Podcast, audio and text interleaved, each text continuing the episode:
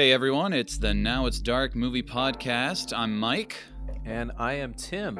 And uh, Hey. welcome back to Yeah, our Shining analysis. that's right. We are going to be continuing our talk and discussion and analysis of The Shining. So, this is part two of our two parter. If you are just starting to listen to this, welcome. If you have not listened to part one, you may want to go back and take a listen to that first. Otherwise, we are ready to get going. And as was the case for part one, know that there will be spoilers for The Shining up ahead. And just want to make another reminder here that we do have a Patreon account set up. Uh, the links are below. You can find them. Uh, anything that you can afford to donate to support us uh, would be greatly appreciated. So check that out below for more details. And of course, um, Christmas is all over as well. So I hope that you had a good holiday. Did you watch any fun Christmas movies this year, Tim? I watched um, I watched The Shining on Christmas Eve. and on Christmas Day, I watched The Girl with the Dragon Tattoo. so Oh. two incredibly like violent films. Oh, wow. Okay. What about you? Very nice. Uh, y- yesterday on Boxing Day, I watched The Christmas Chronicles 2. Oh, that's nice and wholesome. Very wholesome. The first one though is is really it's quite fun and simple. You know, kids get involved in saving Christmas with Santa Claus who's stuck in Boston. And the second one is and there's like a bad guy who's a human but he used to be an elf and he has to steal something and it's just it's too it's a bit too much, but the first one at least was fun. Right. Well, today, as you mentioned, we're diving into part two of our Shining discussion. In part one, we really took an in depth look at The Shining itself, the making of the movie. We looked at the novel, the pre production, uh, the release of the film, the reception to it. Today, we're going to dive more into kind of like the different interpretations that have been made of the film, the analysis of the film. Yeah, it's definitely one of those movies that you can just watch again and again and uh, kind of get a little bit of a different take on things, even from watch to watch. And I think, as we got into at the end of last episode, that's really what divided a lot of critics and audiences about the film. They were fairly mixed upon its release, and they, you know, they didn't like the ambiguity, they didn't like the the lack of resolution, but that you know precise ambiguity and lack of resolution i think is what led to the film being kind of resuscitated over the years and and led to the reputation of the film growing a, a big driving force behind this was was technological as uh Jeremy uh, Swanowski uh, at Senses of Cinema writes, "quote The The Shining is tailor made for a technology that was just arriving on the market in the late 1970s, being the ultimate film for the VCR age." And then, of course, Mm. DVDs and streaming only made it easier to watch and rewatch The Shining and analyze every detail about it. So, speaking of analysis, let's get into ours. Uh, today, we're going to start off the show by bringing in a special guest. This is a friend of the show, someone we've wanted to talk to for a long time, and he's going to give his own take on The Shining. He has some really interesting insights. After that, stay tuned because Mike and I are going to come back on and give a separate analysis on The Shining, which goes into some pretty interesting places involving you know why Kubrick used the Steadicam, why there's so many continuity errors, and as well as some kind of other analysis involving like the weird uses of time and space in the film, and and other things. So stay tuned for that. We have lots of interesting insight to give, but for now, let's start off with our interview.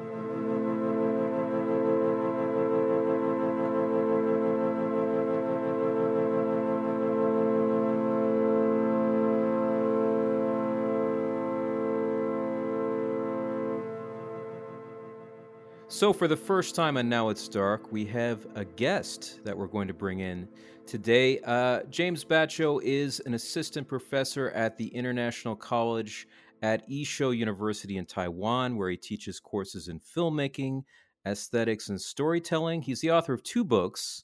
His latest is titled Terrence Malick's Unseeing Cinema. He has written for Media, Culture, and Society, Journal of Sonic Studies, the new soundtrack, Film Philosophy, Studies in European Cinema, Cosmos and History, Deleuze and Guattari Studies, and so many more. He's currently working on his latest book, Audibility, which is a philosophy of hearing and listening. And you can find out more information about his work at jimbatcho.com. So, uh, welcome to the show, Jim. Thanks. It's great to be here. Uh, love the show. Listen to it all the time. So happy to be here. Yeah, your feedback has has meant a lot to us. I I know uh, in particular uh, you said some really great things about the Joker episode Mm, that we did, and uh, that I know that meant a lot to to us both. mm, good. That that was a great show you guys did there. I, I thought you guys you guys did a really nice breakdown. Um, some of the thoughts that I was having as well. Just a really really good show there. Thanks a lot, Jim. Hope that uh, everything is going okay in Taiwan as far as uh, COVID is concerned, and that you and yours are all staying safe. Yeah, we're um, very fortunate here because we haven't had to have a lockdown. So it's pretty much freedom of movement in Taiwan. It, it means that I can't leave the country, but we're safe here. So that's What's your uh, current, um, you know, cinema release like? Are you getting movies in the theaters these days? yeah, we are. I, I check. I walk over there to our local theater. You know, just sort of like it's kind of like the neighborhood theater when I was a kid. You know, I walk over there. I could look it up online, but I like to just go over there see what's playing. And we've got uh, Wonder Woman and we've got Soul. I'm not so interested in Wonder Woman. I saw the first one, I thought it was fine, but I'm really uh, interested to see Soul. Yeah, that actually that was at BIFF this year, the Busan Hmm. International Film Festival. I didn't get a chance to see it, but um, yeah, it, it definitely looks interesting. Pixar is always pretty cool. Yeah, I think. Inside They're Out. always was worth great. a least a look. Yeah. Yeah. Yeah, infamously, like Inside Out is the movie I always mention that I like one of the the most embarrassing moments when I cried watching a movie because it was Oh, actually on an airplane back to. Canada, and I just like didn't expect didn't expect it at all. I think it's the imaginary elephant or whatever, Mhm. and uh, yeah, the floodgates open. It was it was very embarrassing. Oh, it does that. Yeah. I, I actually show that film in class as an example of script writing. So Oh, the, cool. the opening scene, you know, um, with the birth, and um, I I show them the the screenplay alongside showing them the scene, and it really helps them to sort of visualize how to write.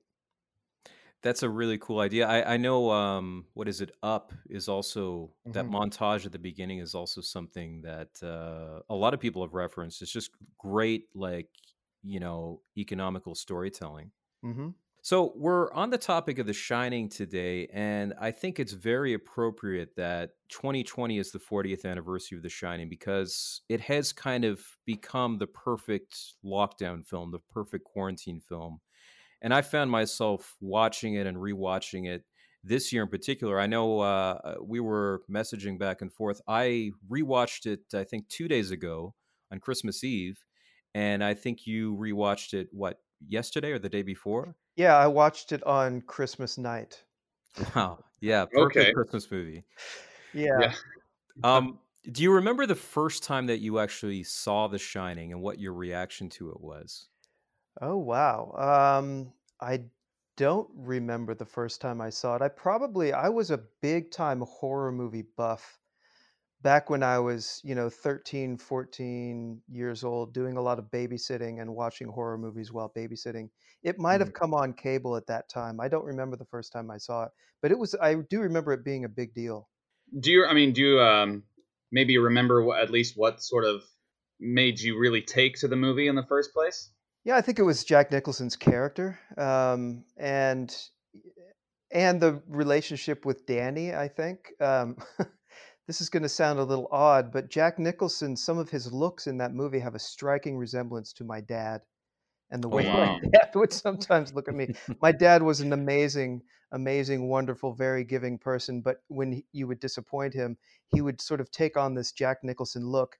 And I wonder, maybe I'm just thinking of this right now, but if, if maybe he took on that look as a, sort of an, an intensity, you know, because it was Right. it was part of the um, a big you know cultural moment um, at the time that it was out and the aftermath of it being out. That really kind of elevated Jack Nicholson to a um, a, a different kind of realm where he was terrifying. Yeah, it, it was. I was telling someone the other day, like, The Shining, in a weird way, is kind of like the subtext of a lot of family movies in the you know 80s and 90s brought to the forefront. You know, because I, I think it was what National Lampoon's Christmas Vacation or something was on TV. And I was watching it with a few friends, and I'm like, he just hates his family. Like Chevy Chase seems to hate his family. And so many movies in the 80s uh, and and you know even before into the 70s were like this. And I think The Shining just kind of made that subtext text. Mm. Uh, and and also for Nicholson himself as a performer, that was always that edge was always part of his persona. It was always just something that was utilized for kind of anti-authority, uh, anti-establishment ends. You know, Mm. he was always kind of it was always righteous anger, and then Kubrick kind of marshaled it and used it in a really like sub, uh, subversive way, I would say, where the that righteousness, self righteousness, was turned against itself, and it became incredibly abusive and scary, and and all these things. I think in, in light of the shifts in culture, it is a, an abusive film. Um, and rather than just being a horror film, I find myself more and more as I watch it. I, I've probably watched it 20 times, but especially this last time, I just really latched on to um, the character of Wendy Mm. and and just what because you know I don't know if you guys have gotten into this, but you know what happened to Shelley Duvall during the making of this film. And right. Yeah, we went into a little bit of detail of that yesterday. Okay. And it really comes through, like the camera really captures it, and you, it, it's it's this visceral kind of, um, you know, breaking the wall in a sense where you really, it, it's it's almost like a double empath, empathetic sort of relationship that you take on or, or connection that you take on with her. Just seeing her traumatized, the, the the whole process of the film, she's desperately trying to hang on to her logic and her sense of normalcy, right? right. and and isn't this all what, we're all kind of trying to do now in a certain sense Mm. but but it's all falling apart and she has no you know the, the to me the the the line with the most gravity is when she's f- holding him off with a base baseball bat and she says i'm just very confused Hmm. And that that you know i really especially this last time i really felt what she was going through Yeah, there's uh, something especially maybe topical about that whole part now too, especially as it goes with isolation and and hunkering down. In that there have been lots of stories I've been reading about how victims of abuse at home are being abused more this year because of how much more they are staying at home this Mhm. year than in, in previous years as well. Right Yeah, that it, it certainly is topical in that sense. The Shining has found a way to kind of remain relevant, uh, Mhm. probably even more so than when it was released. I think it was very much ahead of its time, and and you know, almost everyone I've talked to about about The Shining first saw it, you know, on TV or on VHS or DVD. It's something that the home home viewing experience has kind of like really it brought out. I think the the essence of the film in a way because it is a film I think that that rewards rewatching it more than any other. And so much of it comes out, you know, in in rewatching it. Um including one thing that uh, I know you've written on uh, and, and you're interested in, in particular, which is the nature of the, the the the overlook itself, and particularly like the nature of how it's kind of haunting uh, the Mhm. Torrance family, which is something I found really intriguing. Um, could you explain a little bit more about your kind of take on that? Yeah, I think I agree with you that a movie like this, it, it's so good for repeated viewing. And every time I watch the movie, I feel like I'm having a different experience.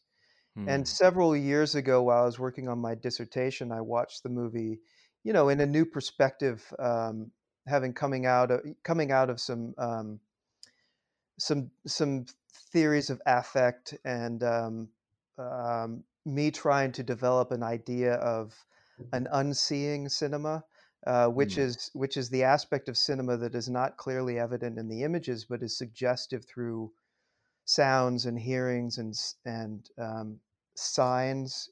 Um, and what I found this one time watching the movie is that the Overlook is a fourth character rather than a setting.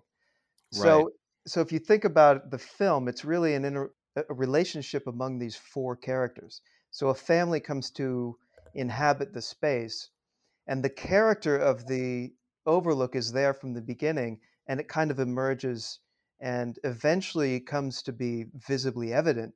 But before then, you know, you've got the three main characters trying to come to terms with going what's going on in different ways. You know, um, Jack sees things. Uh, he he starts Mhm. to have hallucinations. So the, so the Overlook reveals itself to him.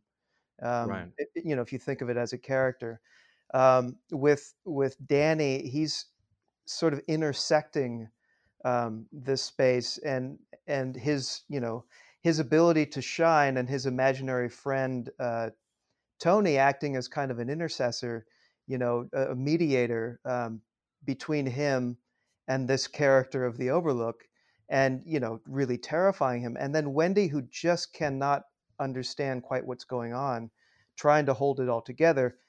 You know, like there's eventually one of the things I write about is that eventually Danny has to make her see. Danny knows what's Hmm. going on. She's confused and he has to make her see. And how does he does how does he do that?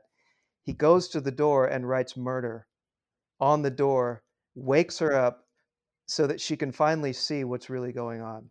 And then from that point on, she can now see what's really evident. And and so it's this kind of interrelation of, of all of these different uh, characters. I think of them as characters, but really, you know, a person is kind of a force moving through an environment. And this is just and if you think of the sense that this has been going on for years and years and years and years in this in this hotel, then these kind of um, this is just one incident of what of that kind of bringing together of these different characters. Uh, Yeah, I suppose that, that makes total sense because the the Overlook is not passive; it is very active, and it is doing all of these things seemingly with some kind of aim or goal or something that it wants to achieve. Exactly.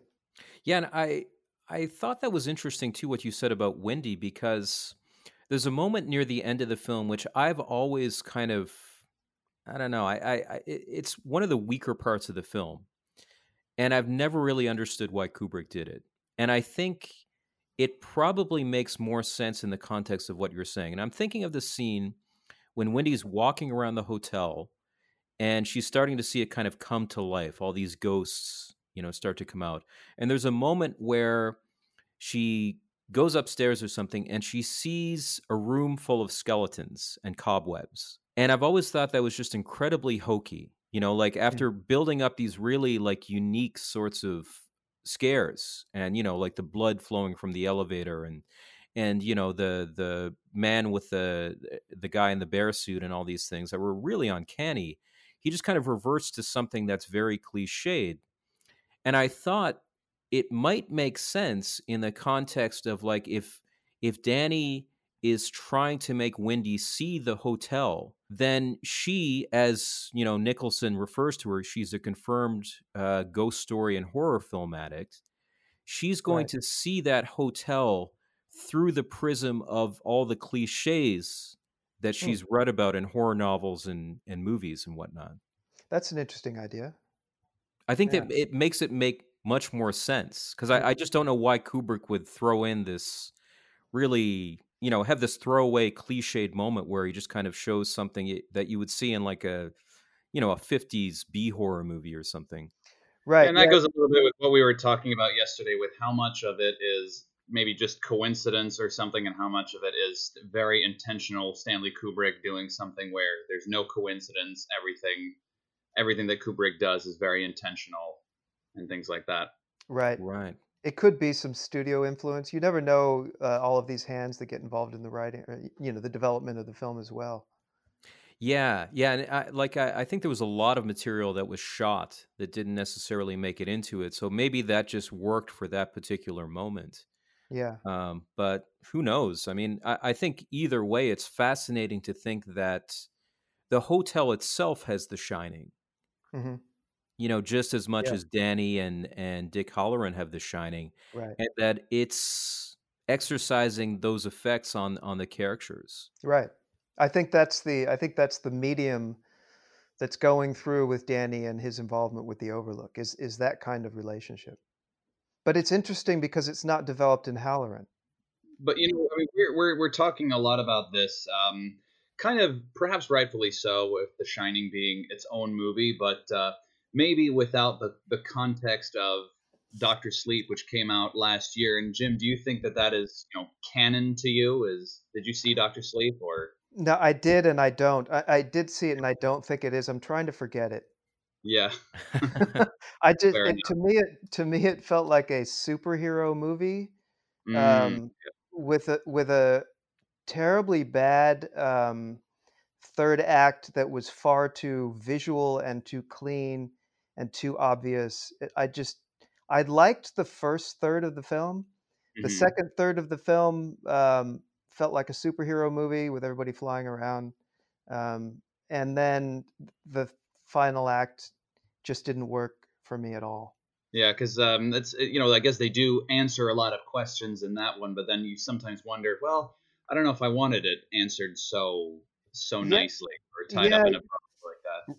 Right. The interesting thing ab- about Doctor Sleep, I think, is it's very satisfying if you've read the book. I don't know if you guys have read the book, but um, it's you know if if you take if you were to take Ste- Stephen King's The Shining novel and then maybe read Doctor Sleep, which I haven't read, and then see the movie, maybe it's better. I don't know because it seems like it's giving more of a nod to King than it is to Kubrick. When I think there's also parts I haven't read Doctor Sleep. I've read The Shining, but I think there are parts, if I'm not mistaken, in Doctor Sleep where King kind of makes reference to the film version of The Shining.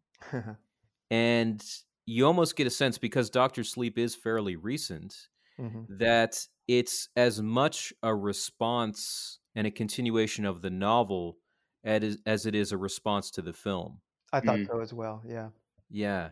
Yeah, I guess the, the movie is you, can't really separate the book from the movie at this point. It's so ingrained in in pop culture. Yeah. Except that different things happen and it's interesting, but but yeah, that you kind of for me I when I watch The Shining, I sort of draw together the book and the movie renderings of these characters. The novel to me really deals with his alcoholism and his abuse a little more. Um, and Wendy is a very different character, and she's Wendy is good in the novel, and she's good in the movie. Right. Right. So you yeah, it's just it's an adaptation thing, you know. I mean, Right. something that might work in the the novel may not have worked quite as well in uh, the film version, or at least in the way that Stanley Kubrick wanted to do the film. True. Yeah. and you've never really kind of um or i'll just ask you point blank like the some of the criticisms i think king made this in particular about wendy kind of being misogynistic like she's her character is kind of stripped stripped away in the film version. And kubrick or uh, king felt that that was kind of misogynistic. She was kind of just reduced to kind of walking around and screaming and being hysterical. Uh, kubrick made the argument that the only reason you're or the only way you're going to believe that Wendy Torrance would stay with Jack is if she is kind of vulnerable and you know if she is this like attractive independent woman as portrayed in the novel it's very hard to believe why she would actually stay with Jack True. That's a good point because, um, well, that I mean, the movie didn't really deal with some of the issues of, you know, there's the line in the bar when Jack Nicholson says that he pulled Danny up after the, after he threw his papers around, um, Mhm. but it's dealt with with much more depth in in the in the book, and and that's a good question. I hadn't thought of that. Like, why would she stay in that situation? I mean, that's a obviously that's a whole other um, matter, but I I think that you know it, it I I kind of prefer the the movie Wendy a little bit more actually because oh really yeah I I do because um again she's she's trying to hold on to her logic. She's you know you can see it in terms of these archetypes of of the one who's trying to hold together the household when all around her is madness. And she right. she has to try to hold it together. And eventually you know no man saves her in this film. She has to figure it out. She has to get out. She she brings danny to safety. Um, she has to figure it out and then in, in the in the book i mean i i actually don't remember her character very much. I, I remember her being very capable but um i don't know. I think it adds it it adds more of a of a of a psychological um horror to make her try her damnedest damnedest to hold on to a sense of normalcy. I think it might uh, raise the stakes a little bit too if she is a bit more vulnerable and is a little bit, um, I mean, not not weaker for uh, quite, but you know, it does if she's a little bit confused and is scared the uh, the whole way then that certainly can help to raise the stakes and make things feel a little bit more dire hmm. yeah and it, it's also interesting too to to bring this back to the idea of the hotel and you know the overlook itself kind of being a character which which has the shining um if you know a lot of the domestic turmoil between wendy and jack isn't just kind of really being played out by you know danny and to some extent Dick Hallorann, but especially the overlook mm-hmm. and especially danny and the in the hotel kind of i guess competing against each other or you know they're using the shining in opposing ways to kind of uh, to different ends because danny obviously is trying to trying to help his family escape um i think in the the movie version like he kind of gives up on jack where in the mm-hmm. film like there's much more of his humanity preserved True. at the end yeah yeah that's right but it's, it's interesting that... to think about danny as kind of like really the one moving the pieces kind of behind the scenes yeah, I think that's established more in the book as well. That there's the link between the two of them, between the Overlook and, and Danny. Right, right. Uh, Regarding um, um, Wendy, um, you know, no, like no man saving her. I don't think Jack ever sort of wins, uh, so to speak, any sort of encounter between the two ever. Right? I mean, she does always kind of come on top, um, having kind of won the encounter and kind of escaping to fight another day until the end of the movie as well. So I mean, she is very very self assured in that way too. Yeah, I mean, there's also that you know th- this aspect of the movie, which is, um, I think, wasn't King struggling with alcohol during this period when he wrote the book? I think yep. I read that. Yeah. And then um, there's the, you know, of course, the the undercurrent, uh, the subtext of the film is is a man's desire to do his work and provide for the family and to transcend his lowly status you know in order to you know he needs to do his work. He needs to be the creative um, guy um, the creative man of the house and she's impeding him right? And so there's this idea of the relationship of someone who is a writer being married and having a family and how the family and the wife impinges upon the man's ability to transcend himself and become this creative individual. I'm using transcend in the sense of Simone de Beauvoir's The Second Sex, whereas Wendy just tries to hold it together. But there is that subtext mm. of that, that is King, a kind of reflexive aspect of King himself, writing about his own family and getting out these horrible thoughts that he was having about his family while he was writing the book, that they're avoiding him from being his creative self. So there's that as well. Yeah, it's kind of um he's kind of exercising that aspect of himself. Right. Uh in a way. And it's interesting I, you know, I think and this is something we got into a little bit yesterday. I think one of the reasons why King was so upset with the film version and why he kind of obsessed over it for so long is that Kubrick just totally undercuts that project, right? Mm like he he takes out a lot of Jack's humanity. He takes out a lot of his arc, and he basically just kind of goes from being a guy who hates his family, who needs an excuse to kind of get revenge on them or or something, to a guy who gets that chance. Mm-hmm. You know, mm-hmm. there's no kind of like.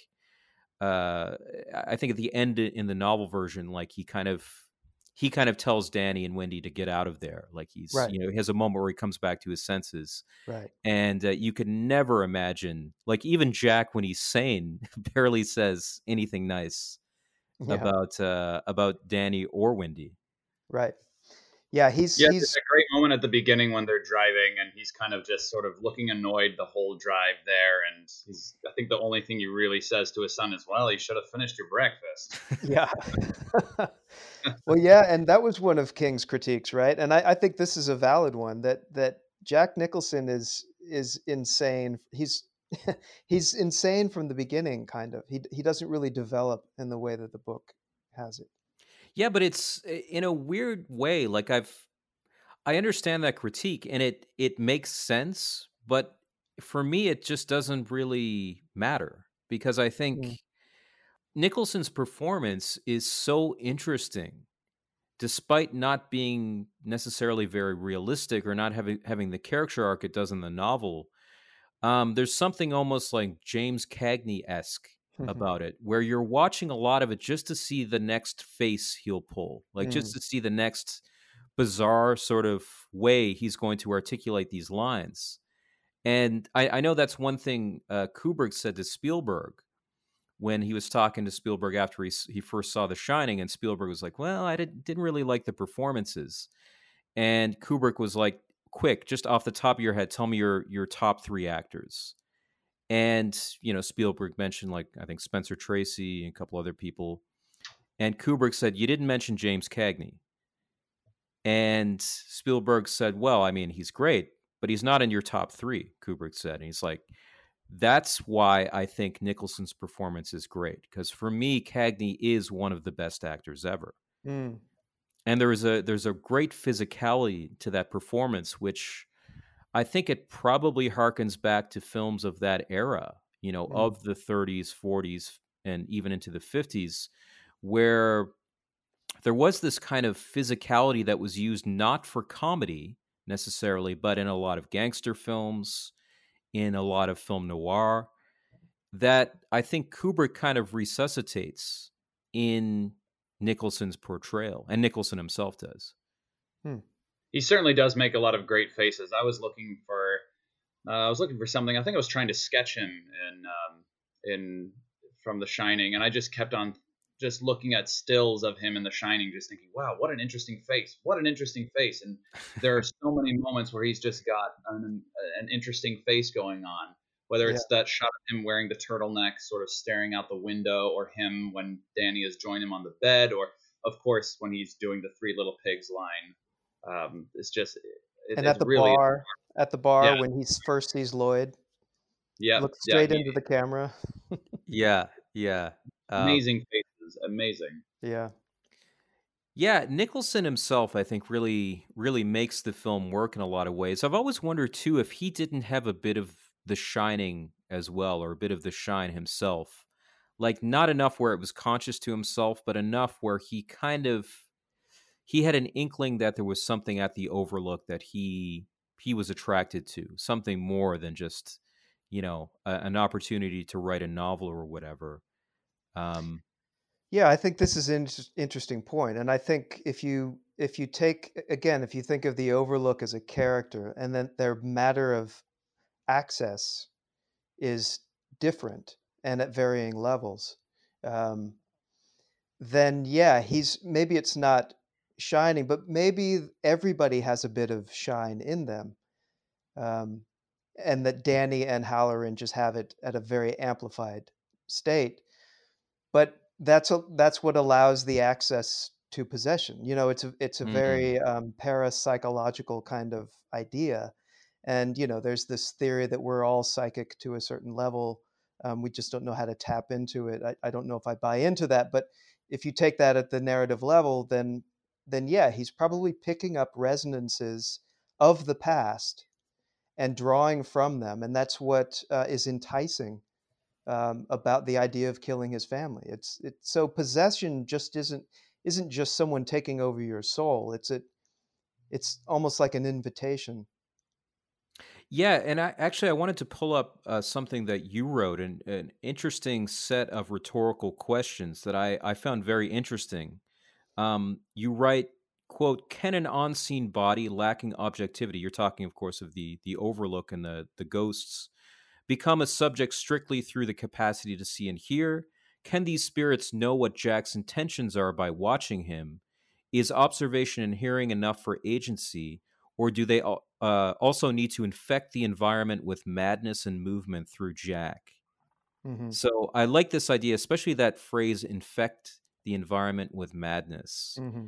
uh, which really, you know, it's it's easy to think of the Overlook as just being this pre-existing haunted sort of place that they stumble into and kind of experience. But it's more interesting to think about the Overlook as actually working with the people that are staying there, the occupants, to kind of get its own ends, you know, to get what it wants and and using the people there.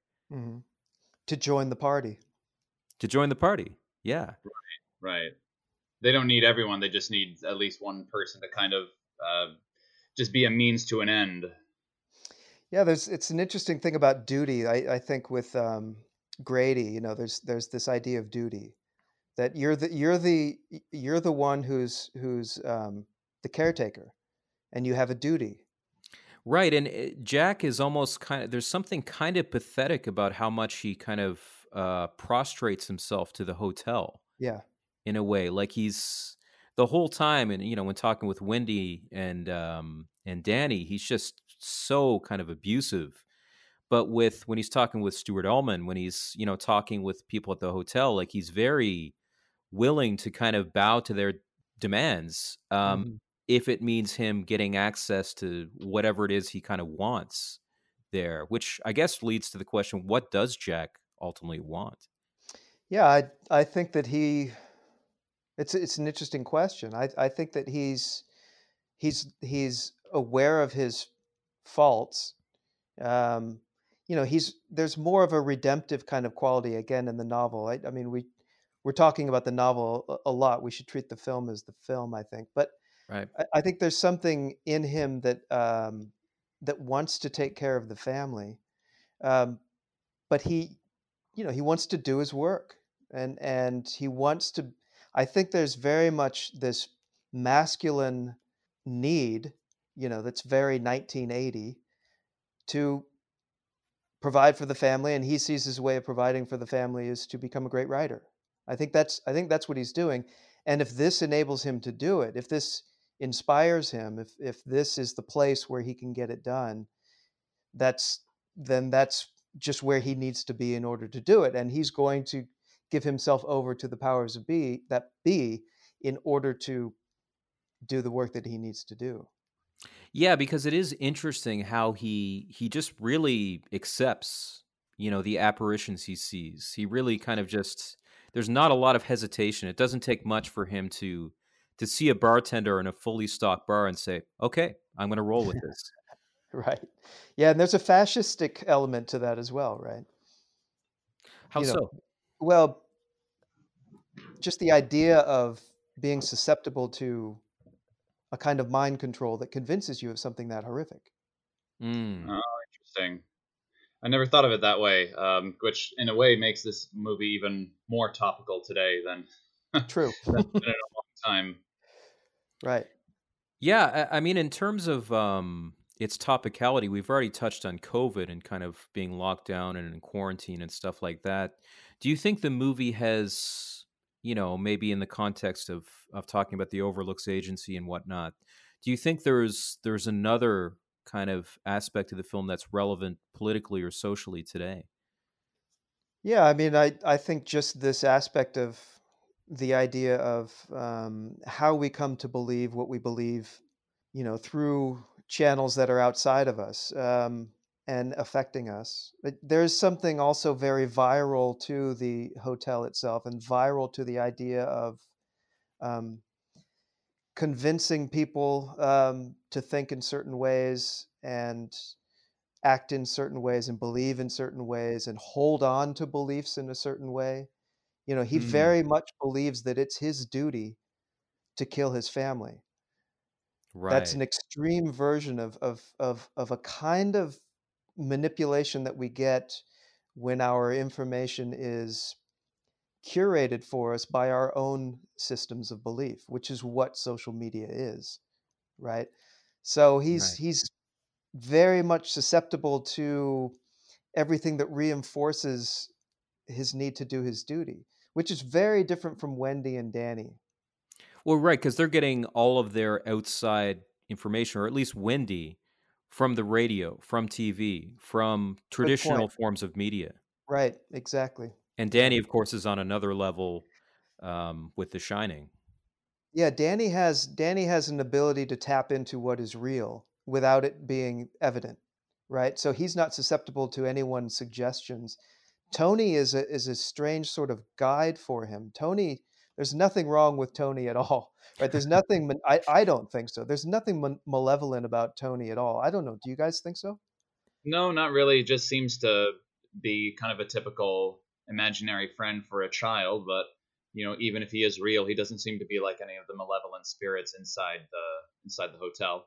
Well, I yeah. think just his voice and the way he's articulated by Danny, like he, there is something about in a lot of films uh, when when a ghost is portrayed, especially like a good ghost, it has this kind of like uncanny aspect to it that said even you know even if it's going to be doing good things or it's not malevolent it's very clearly marking itself as not human and mm-hmm. it's kind of uncanny and there's there's an element of caution i think that comes along with that too mm. you know mm. like tony will be a guide he, he will kind of ultimately be a force for good but just the way he he talks and you know every every kind of experience you get with him, it's it's kind of like, okay, well, be careful though. I mean, he, he it doesn't seem exactly like anything we've experienced. Right, and I love when stories do that when they make it seem malevolent, but it's really, you know, a, a guiding force. I think for good and for giving him information and for warning him. It's interesting, you know, that it's the imaginary friend that is not visible. It's the and he says he lives in my stomach, which I right. think is really interesting. Whereas um, you know jack is is has these corporeal you know visual conversations with people who seem logical you know it's it's jack's interrelation with the with the with the character of the hotel is very logical and having a conversation and with with danny it's very sensory it's audible it's not visual um, he's tuning in on this other frequency on this other level. It's interesting you mentioned wendy's connection with the radio and she you know there's the outside guy who's very kind to her whereas jack is not he's kind and understanding whereas jack is not. So they're dealing with things on these different frequencies. You can think of it that way. She has her frequency danny has his frequency and jack has his frequency jack's is is this appearance of logic and common sense you know and duty which i think mm. is very much the masculine sort of archetype right and it, it's all you know, exacerbated by isolation, which exactly. is the exact political moment we're finding ourselves in right now, right? Right. Um, well, uh, is there anything else you wanted to to mention before we kind of wrap up here? No, I don't think so. I, I think it's interesting. I would like to ask you guys both a question because I was thinking about this. There's the traditional sense of the protagonist who needs to achieve something, and the mm. antagonist whose sole role is to avoid the protagonist from achieving what he or she needs to get. And I'm wondering who you guys think is the protagonist and antagonist, oh. if there oh. one. Yeah, I hmm. suppose the, the traditional sense it might actually be Jack Torrance just because he is the main character, so to speak. But maybe as far as the the the person who is um, you know struggling and the person who is trying to overcome, I think that would be Wendy. Interesting, because I would say it would be Danny. I, I think Danny is the protagonist, and the the Overlook is the antagonist. I would definitely say yeah, either the antagonist is uh, Jack or the Overlook. Probably the Overlook, but yeah, maybe maybe it would be Wendy uh, for me is who I'd pick to be the protagonist. Yeah, it's interesting. I asked the question because you could sort of see it in in different sorts of tensions. Like if I think if Jack is the protagonist, then Wendy is the antagonist and and if if Wendy is the is the protagonist, Jack and the hotel are the antagonist, I suppose. And then, mm. but but we do very much, you know, in the Greek sense, it's the person through whom we see the story. I think Danny is is is the one. There's it's. I love it when movies float these kind of identities rather than fixing them.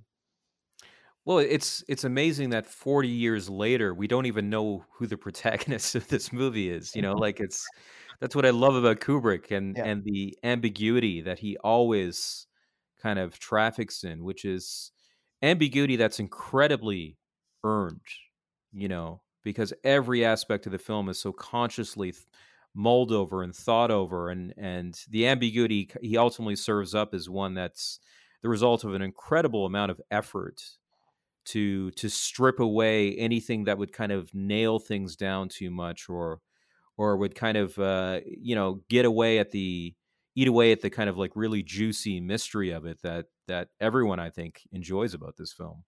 It also kind of highlights the fine line that exists between you know, not knowing who the protagonist is because it's intriguing to talk about and the movie is well written, and not knowing who the protagonist is because the movie is poorly written. Right. Mm, Right. Good point. Yeah. Yeah, because sometimes you just don't know, and that's kind of a flaw of the movie. hmm This is a problem with many movies: is you don't know why a character is doing what they're doing. Yeah. Yeah, yeah, and uh, there's definitely, I I think, more of a trend in recent years and probably the last decade towards, I guess, imbuing, you know, the main characters with these sort of qualities, whether it's based on their identity or whether it's based on like really kind of safe and cliched motivations. That it makes me wonder if you could get away with a movie like The Shining today. Mm. I don't Right. think you could actually. You could maybe in in the realm of television with characters like Walter White, for instance. Right, right. Yeah, and maybe, you know, The Shining would have to be a TV series and not not a feature film. At least But not yeah, one re- released by Warner Brothers. Yeah, the popular big studio films are are you know, especially in the world of superheroes, all really quite quite clearly oh good guy and bad guy and things like that. But uh, maybe you could blend it a little bit more in television. Yeah, there's Uh, more chance there, I think, to develop arcs in different ways over an episodic uh, approach. Yeah, absolutely. Um, well, listen, Jim, I wanted to thank you a lot for for stopping by and uh, giving your thoughts. It was really fascinating insight into the the overlook and and other aspects of The Shining, which honestly I never really gave that much attention to un, until I I read what uh, what you had to say about it and and and uh, listened to your conversation today. Yeah, well, thanks to you both. I really enjoyed it. It's it's fun to talk about movies, and I really enjoy what you guys are doing. Uh, keep up the good work. Thanks very much, Jim. It was a pleasure to talk to you and very enlightening. Yeah, thank you.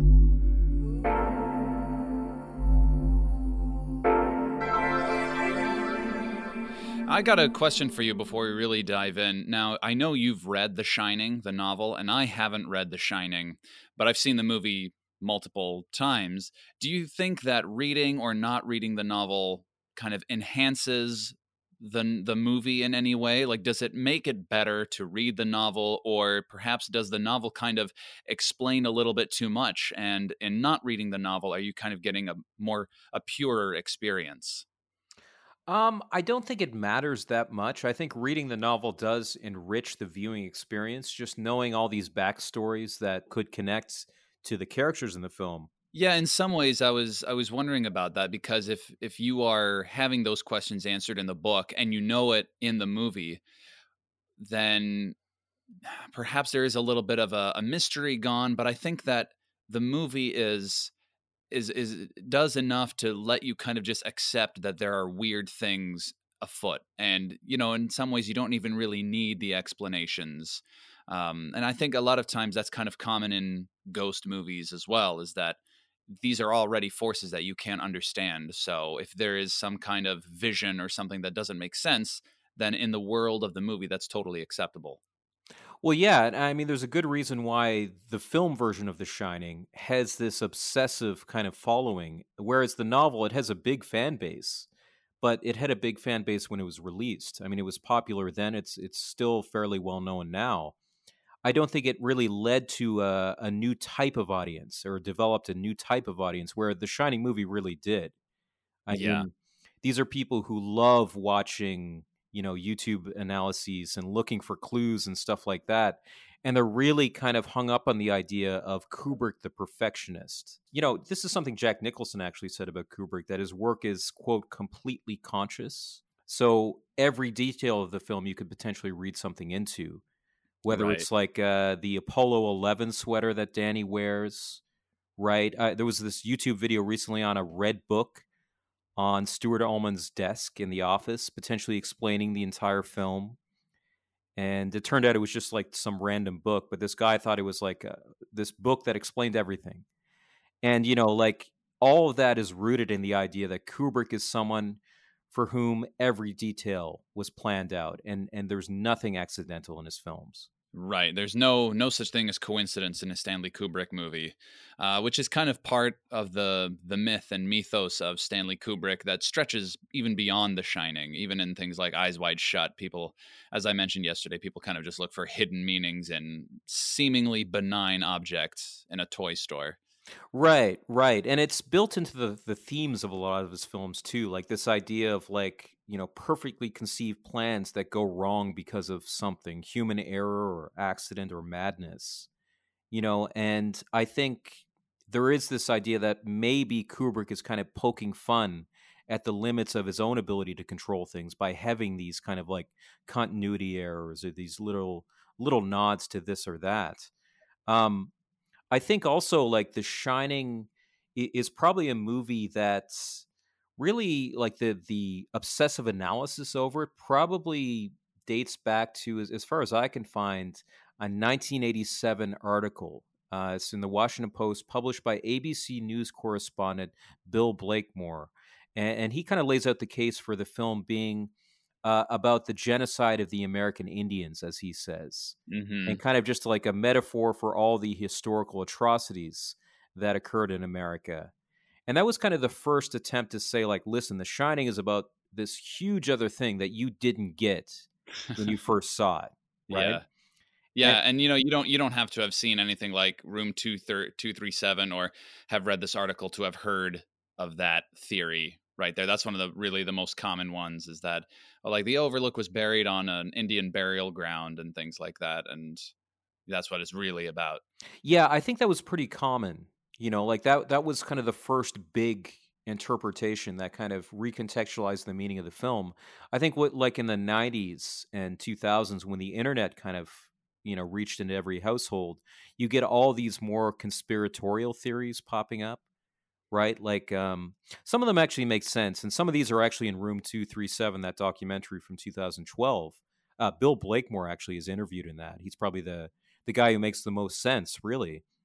Um, but you know, with that documentary, and then like a lot of YouTube videos by there's this guy named Rob Ager who's really good and uh, has laid out a lot of interesting theories about the film, analyzing, for example, the the impossible space of the of the Overlook. hmm Like if you map it out, the window, for example, in Stuart Ullman's office, like it doesn't make sense. It shouldn't it shouldn't look out to the outside because there should be like a room there or something.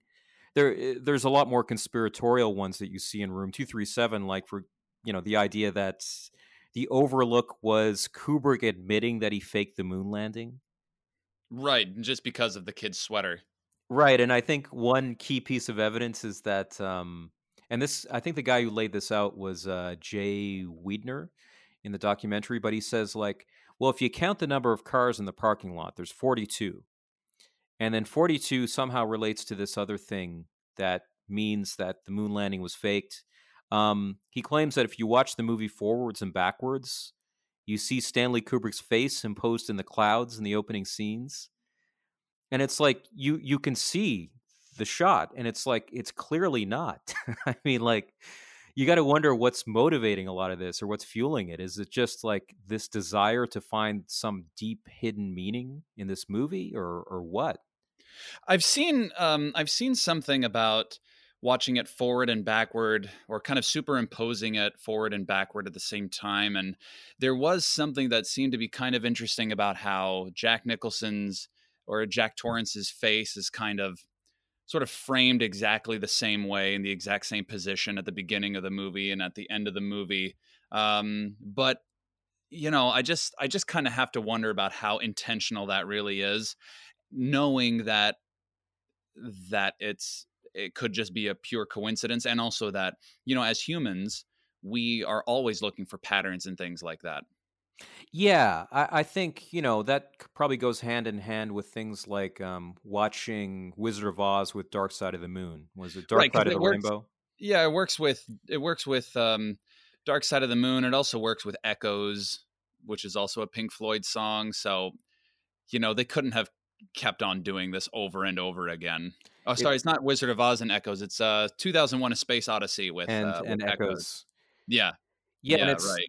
it's like it's hard enough to just make a movie but Yeah. to make it where it's secretly lined up with an album that you're not telling anyone, or that Yeah. the you know the people are making the album to secretly line up with this film, it's like, Right. what's the ultimate payoff for them by doing that? Yeah. you know. So whenever I come across something like that, I might just kind of mildly think, "Oh, that's you know kind of interesting," and but I won't really take too much stock into that. Uh, just it might it's kind of maybe an interesting coincidence, but maybe nothing more.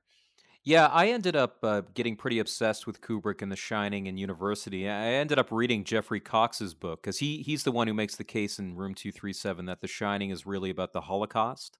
Hmm And he says, like, if you look at the Adler typewriter, for example, that Kubrick is that that Jack Torrance is using, that's like a, a a German typewriter, and you know it has this eagle that's reminiscent of the Nazis, and you know.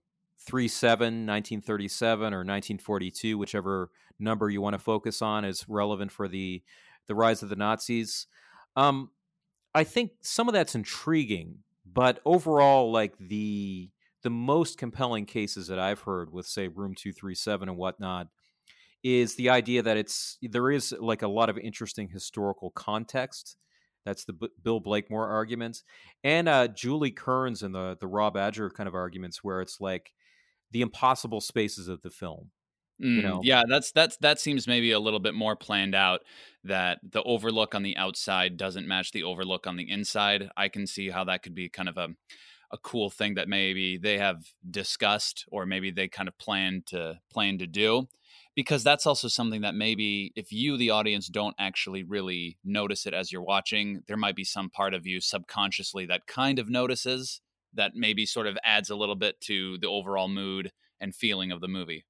Well, I think that's the the best kind of interpretation of it because I, you know all these people are trying to kind of tie these things to broader sort of conspiracy theories or broader points about you know the movie's trying to say that like Danny was abused like mm-hmm. or sexually assaulted or something by Jack or the movie's actually about the moon landings or something like that.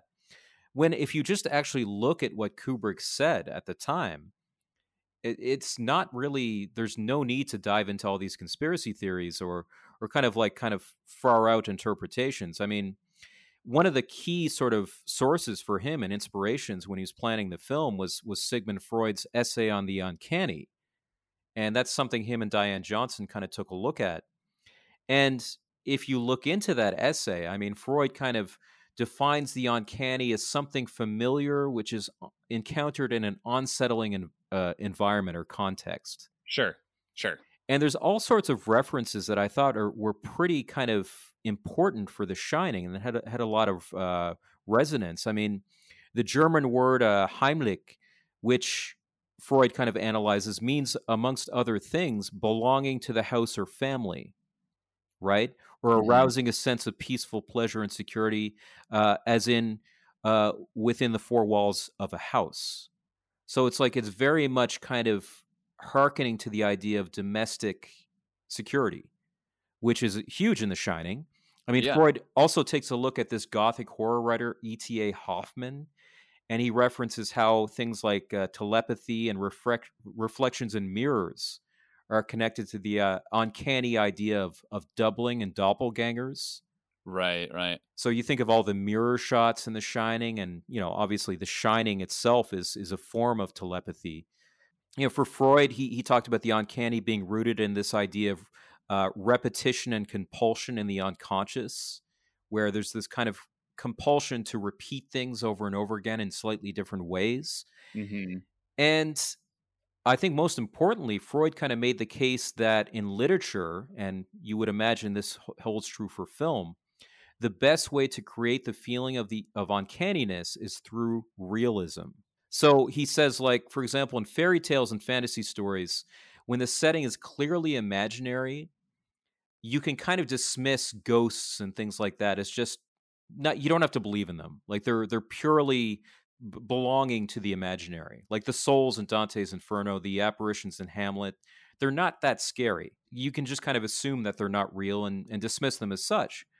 But in realistic stories, he says the writer, quote, deceives us into thinking that he is giving us the sober truth, and then, after all, oversteps the bounds of possibility We react to his inventions as we should have reacted to real experiences. By the time we have seen through his trick, it is already too late, and the author has achieved his object. Well, of course, I mean, if you present something in kind of a realistic way, I mean, that's what really makes it um, spooky and a, a little bit scary. Because if you're setting something and you're admitting that, oh, this is just part of the world, then if it's you know just kind of normal, then that's not really that's not really different or or frightening or anything like that. But everything that that you've been mentioning seems to be kind of like a bit of a springboard to either writing the book or making the movie. You know, this sounds very plausible, but it doesn't sound like any sort of secret message or anything like that. Maybe they're just kind of themes or images that you want to convey because if you are going to be doing like a secret message of oh this is this is about the holocaust or this is about you know the native american treatment and things like that there's no reason to be shy about that at all. You know you could just go out and say it. Well exactly and i mean i think while it is not that revolutionary a concept it just wasn't used that often in horror films up to that point. Mm. you know like if you think about the cliched horror movie it would be something where you know they would have deep shadows and ghosts and you know people walking around with with bed sheets on them saying boo. Um, you know obviously with the exorcist and rosemary's baby you get into a a, a deeper more uh, I, guess deeply rooted sense of horror where they're getting into the family and domestic spaces and they are invoking the uncanny a little bit more but i, I wouldn't say either film is hyper realistic Mm-hmm. I mean, they they definitely have more at work in terms of the lighting, the production design, and whatnot. Uh, that's that's more overtly a horror movie. Whereas if you look at Kubrick, I mean, he deliberately set out to make The Shining look very realistic, very bright. There's nothing that screams horror movie at all, at least on the surface. Yeah, and that's that is in in a way of what makes it um so spooky too because it's almost like they are in the only place in the world where this kind of thing is happening. Mm. Like all they need to do is just go back to to their home city and they'll be safe. And things will be okay. Things will be okay. You know, they're not going to be haunted back home. Right? They're they're on they're in the place where the the only place where this kind of thing is happening. And I think that's that's a big reason why it kind of feels scary. There's just something about this one place. And you know, that's that that is something that can be used to great effect if you watch that TV show, the the Haunting of Hill House. They kind of did the same thing there too. But I mean, they were kind mm. of being haunted in other places as well. But it was all because of that one that one house. But other than that, I mean, that is setting it in the real world, and that's what makes it effective. When I, I think for Kubrick, uncanniness was something that could best be invoked by adopting the appearance of of realism while gradually kind of unsettling our sense of the familiar uh, behind the scenes on a more subconscious level. I mean, I think that's one of the reasons why he started using a lot of intentional continuity errors, not just in The Shining, but really every movie he made after The Shining.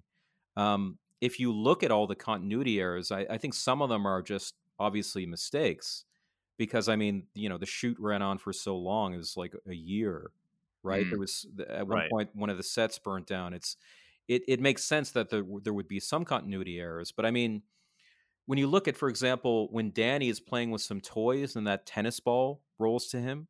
Uh, in one shot, when the when the ball first comes, the the patterns on the carpet are facing one way. In the next shot, they're facing the other way, and that's something that you would think you would really have to work to do. Like you would have to intentionally design it so that the carpet is facing the other way. It's not something, if you're just shooting there, you're not going to make the mistake of just accidentally shooting the exact opposite way right right right yeah yeah no that's definitely that's that's something that especially someone a perfectionist like stanley kubrick that's not just a mistake for sure right or the uh, uh, another one that i actually didn't notice until recently jack's uh, typewriter changes color oh, it, it's okay. first white it changes to kind of bluish later on um, there's also the scene when when Wendy interrupts him when he's working on his you know typewriter. Uh, close-ups of Jack in the background in some of them you can see a chair, and then in some of them the chair just totally disappears. Yeah, yeah, that's right. That's that's that's one that I I remember noticing. I think in the last rewatch, I think I caught that one uh, my own eye. Yeah, yeah, and it's interesting because that's one again, like you would have to go there and take the chair out. You're not just going to accidentally do that, I don't think. Yeah, yeah. Um, I mean, this this movie took a long time to shoot, but not in an Orson Welles sort of way where, you know, someone opening a door is in 1970 and then entering the door is 1975. I don't think it was quite quite like that. Yeah, yeah, I I love reading those stories about, Yeah. you know, I think it's Othello or Macbeth or something. It's like, oh yeah, Mhm. he walked in the door, and then like by the time we had money to shoot the the next part, it was like a year later. Yeah. Um, So I, I think it was more like it took the, a, a year to film the whole movie rather than two or three months to film the same office scene. Yeah, and they're also I I don't think like stopping the shooting of this one scene, doing other things, and then going back to finish it like six months later. I think they're prob- Mhm. they would probably just finish the scene. Um, there's a couple other cool things like the the TV they're watching when that movie Summer of '42 is on. When when Wendy and Danny are watching it, it's it's not plugged in, and that's Oh. something I didn't notice until fairly recently too, which is probably just a, a visual thing. Kubrick probably didn't want some you know extension cord hanging Sure. somewhere, but it's But it still adds to it. it does. Um, Still to these, you know, it's, it's these little little things that shouldn't be that are. And uh, I guess when you when you when it, you make it a bit of a motif in your film, um, it all just kind of helps to add to the overall eeriness of everything. Yeah, I think the background does a lot because you you feel like it's very realistic, but then you see all these things, or you you at least sense them. Oh, and I should mention too the Alex Colville paintings that you see in the background of the Overlook. Uh, Alex Colville is actually a, a painter from Nova Scotia in Atlantic, Canada. And my friend Will pointed out that there's like four of his paintings in the background, including, like, for example, you know, a, a horse on train tracks running towards a speeding train, which is a, a pretty famous painting. A number of others. There's actually a painting of his that's not shown in the film, but probably inspired the use of the yellow Volkswagen that the Torrances use because there's a painting of his of a woman kind of sitting on the bonnet of a oh, a beetle, yellow beetle. And most likely that probably inspired the choice of, of the yellow bug in the film. Yes, yeah. Uh, and we we mentioned this on our on our talk of uh, Midsommar with with Ari Aster about how he kind of puts a little bit of music that's a bit at a frequency where maybe you can't hear it, or not music, but sounds that Sound maybe design. you can't. Yeah, where you can't quite hear it, but you you definitely sense it or feel it, and that's kind of what adds a little bit to the eeriness of the film too. Yeah, there's a lot of clever details when Danny is talking to Dick Hallorann. Um, if you look the the way it's set up, there's like Danny is sitting, and in the background there's this big uh, shelf of of knives or this rack of knives that are just aimed straight down at Danny's head. You know, and it's in the background, but the spatially the way it's set up, it looks like Danny has all these knives hanging over his head Mm, you know and it, it does kind of create this sense of of unease. And then like the mirrors too there's so many uses of mirrors that i find kind of disorienting like when wendy brings jack his breakfast and the scene kind of starts in the mirror and zooms out and it's not until the end of the scene that you realize that that shot was in a mirror. Yeah, right? I, I really like that um uh, of course the red rum scene is as well where it's Sure. like a mirror plays a huge part um and i thought it was pretty cool too that apparently every time jack is speaking to a ghost he's looking into a mirror mm, but oh, is there a mirror at uh, at the bar when he's Yes. talking to Lloyd? Yep. Okay, all right, yeah, I, and I suppose that's all just you know you can think of it as uh, themes of duplicity and you know how how something might look one way but uh, actually appears a different way because the there's nothing really that spooky about just a hotel where people stay year round but then of course all of this horrific stuff is happening. When it also leaves open the possibility that it's it's psychological right? Because jack Mm. could just be talking to himself in a mirror if he's that crazy. Um plus i mean just all the the weird sort of doublings with the characters. I mean the grady twins which are really eerie twins uh the the weird doublings of charles and delbert grady which i've always found weird like the original caretaker that ullman talks to to jack torrance about is named Charles Grady, and then the the, the waiter that uh, Jack runs into in the gold room is named Delbert Grady. Mm. And when he asks him, like, listen, you were the caretaker here. You're the one who murdered your family. The Delbert Grady denies that ever happening. Yeah, yeah, that's true. But I mean, that is that is kind of the whole point, and that's something that Danny even sees when he's on his tricycle. Right? How, how so? Oh well, just when he's when he's looking at uh, when he's looking at the twins, and then there's that flash of a second of the twins all covered in blood, Oh, right, right. like that. that they're not how they appear to be. yeah, right, right, right. But also that there's no doubt that there's that there was some kind of murder that occurred there Right, right, right. because that's something that Danny is seeing as well, and he's kind of in a way the most informed of them all with The Shining. Yeah, yeah. So he's kind of seeing through this right away, whereas Yeah. Jack can't really do that. Yeah, I think the the whole kind of design of the Overlook really worked on that level where it's it's like you you sense these things that are giving you this this feeling of unease. And I think the cinematography as well, like the the bright and naturalistic lighting, kind of eased you into this film, thinking like, okay, well, this is very familiar. Um, the Steadicam as well. I think it gives you this illusion of transparency like you're you're getting a clear understanding of the space of the overlook because you know when you're following danny on his tricycle or just kind of watching you know wendy and, and jack getting the tour of the overlook you're kind of on some level thinking like okay well i'm getting familiarized with this space. But in fact it's really used to sow confusion because those spaces themselves that you think you're getting to know don't make sense.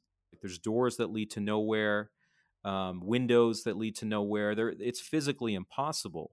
Yeah, there there are there are like we've said a few times there are some offices and things like that Though, if you look enough if you look closely enough they shouldn't be there.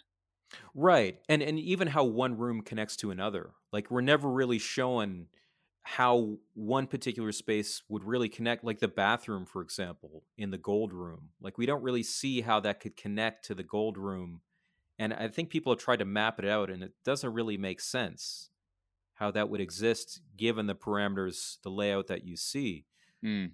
um, I think a lot of this is done to kind of set up the overlook like a maze. Like Kubrick said himself, uh, quote, the the Steadicam shots mirrored the kind of camera movements which took place in the maze. And there is this idea that you know the overlook itself is kind of like a labyrinth and there you know there's resonances with greek mythology and the you know the minotaur and stuff like that where there's this kind of like deadly force hidden in this hotel and that you're kind of like you know the more you go into it the longer you stay you're kind of getting lost in this maze and uh, becoming prey to this sort of deadly force Mm, right. So it's it's a bit of a like a metaphorical and figurative maze that turns into a literal maze at the end of the movie. Exactly, mm-hmm. exactly. And it's all the more powerful because you as an audience while you're watching it you're you're thinking you're getting a clear idea of this place. You know, it's like imagine somebody leading you into this space and then you try to get out of it and suddenly you realize, "Wait, how did I get here?" Like yeah. this doesn't make sense. It, it, shouldn't the door be over there? Shouldn't the exit be over there? But it's not. It's like Yeah. it, it is very uncanny. Oh, sure, sure. I mean, it, it's, um, it's like we said, just this sense of of familiarity, but it's, it's something that's just not quite right. And I think that's something that's really great about this movie throughout the start to finish, throughout its run. Actually, is that it you just something is just off the whole time. Did you really get that feeling when you've when you first saw it, or do you remember having that feeling, or was that something more that you became conscious of later? Oh, I definitely think it's something that I became more conscious of later because uh, I think we talked about this yesterday. Our first time with The Shining, I must have been twelve or thirteen or something like that. Right. And I think maybe at that age, I must have just sort of taken it for granted or just kind of taken it without really questioning or analyzing it or anything like that. It's, well, you know, it's a family and now the guy is just going to try and kill them. But I think as an adult, maybe a little bit more aware of that kind of thing and a bit more attuned to. Uh, to noticing things like this because maybe back then I didn't know that that's something that people that filmmakers did on purpose. You know, Right, right. that's a tool that they can use. we probably weren't aware that, you know, maybe one of the reasons why this movie was so compelling is because there was a lot of stuff going on in terms of the filmmaking Yes, yeah, exactly. The the filmmaking aspect may have been lost on me as as um, a younger kid the first time that I saw it. Uh, and it's definitely Right. something that you're a bit more attuned. The more, I mean, the older you get, but also the more that you watch, you know, because maybe if you don't watch a lot of movies, you might think, oh, that editing thing seems like it was a mistake, but in reality, it might have been done intentionally. Uh, there's a, a lot of good examples of that in Shutter Island, for instance. Yes. yeah. It's a lot of things like where like Leo and Mark Ruffalo might be just slightly out of position after a camera cuts or kind of switch places or something like that. But of course, I mean something like that is definitely intentional to give you a kind of feeling. And it's something that might be really common in in horror movies. Well, Scorsese is kind of a master at using uh, continuity errors in an exciting way. Like Goodfellas is full of them, Mm-hmm. but yeah. they're really like they're used intentionally to create different effects. And and Shutter Island is full of them. He he really did Yeah. a great job with them there. I think. Yeah. And I think The Shining is is similar in that way. Well, I think the the sense of spatial disorientation is, is really important, but I, I would say arguably the sense of kind of temporal temporal or historical disorientation is, is just as important. Because I mean, when you take a look at all of the history that's eh, you know referenced in the film, there's so many kind of repressed histories. It, it becomes difficult to to grasp who exactly is supposed to be doing the haunting, right? Like Like, so. well, I mean, uh, Ullman brings up the fact that uh, the Overlook was built on a you know Indian burial grounds, Yeah. and there's obviously the decor of the Colorado Lounge. That even the name Red Rum, it's uh, I've read, you know, it it has kind of connections to like red rum alcohol, but also red drum. Oh, or, right. You know, yeah. something that might be used uh, on a warpath or something like that. Um, so that's one.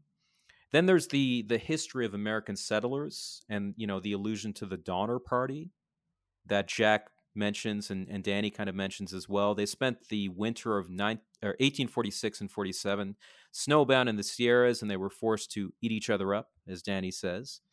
Yeah. Uh, there's the Jazz Age, the po- partygoers of the 1920s who take over the Gold Room. And the novel's full of a lot more explicit references to these people. They're kind of more based in the 40s in the novel, but there's a lot of like gangsters, politicians, uh, jet setters, elites. Um, Rob Ager, who's, who's the YouTuber that I, I referenced before, he actually looked at the the photo at the end of the film featuring that mysterious, you know, version of Jack Torrance uh, in 1921. And almost all the people around him in the photo are actually from the Woodrow Wilson era. Uh, Woodrow Wilson's daughters are there, a bunch of people in his administration. So like okay, so yeah, that would that would predate the twenties. yeah, yeah, but it's leading up to the 20s. Sure, Um, sure. That's more World War One though. I think it's uh it's at the end of or nearing the end of his administration. hmm Um so yeah, I'm I'm not exactly sure. There's a lot of confusion about when this peer, uh, picture was taken. They don't exactly know. Uh, and, and he looked. There's a lot of pictures in the background of like you know people, figures, uh, famous actors. I think James Mason is is in a photograph in the background at some point, um, right up to JFK. There's also like the history of the Timberline Lodge itself, which harkens back to the 1930s and the Great Depression, right? And I mentioned that yesterday.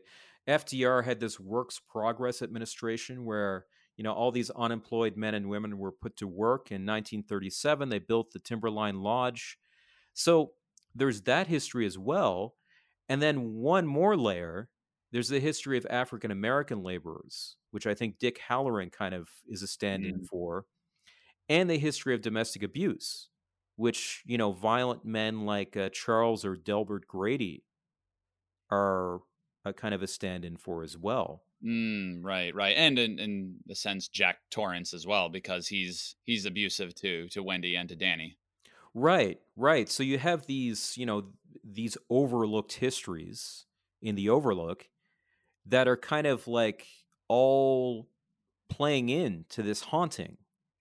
And it's hard to know exactly like okay, so like are the ghosts the aboriginals? Are the ghosts the laborers who were killed? Are they, you know, the the people who were killed at the hands of Delbert Grady? Like who is actually actually doing the haunting, or is it all of them?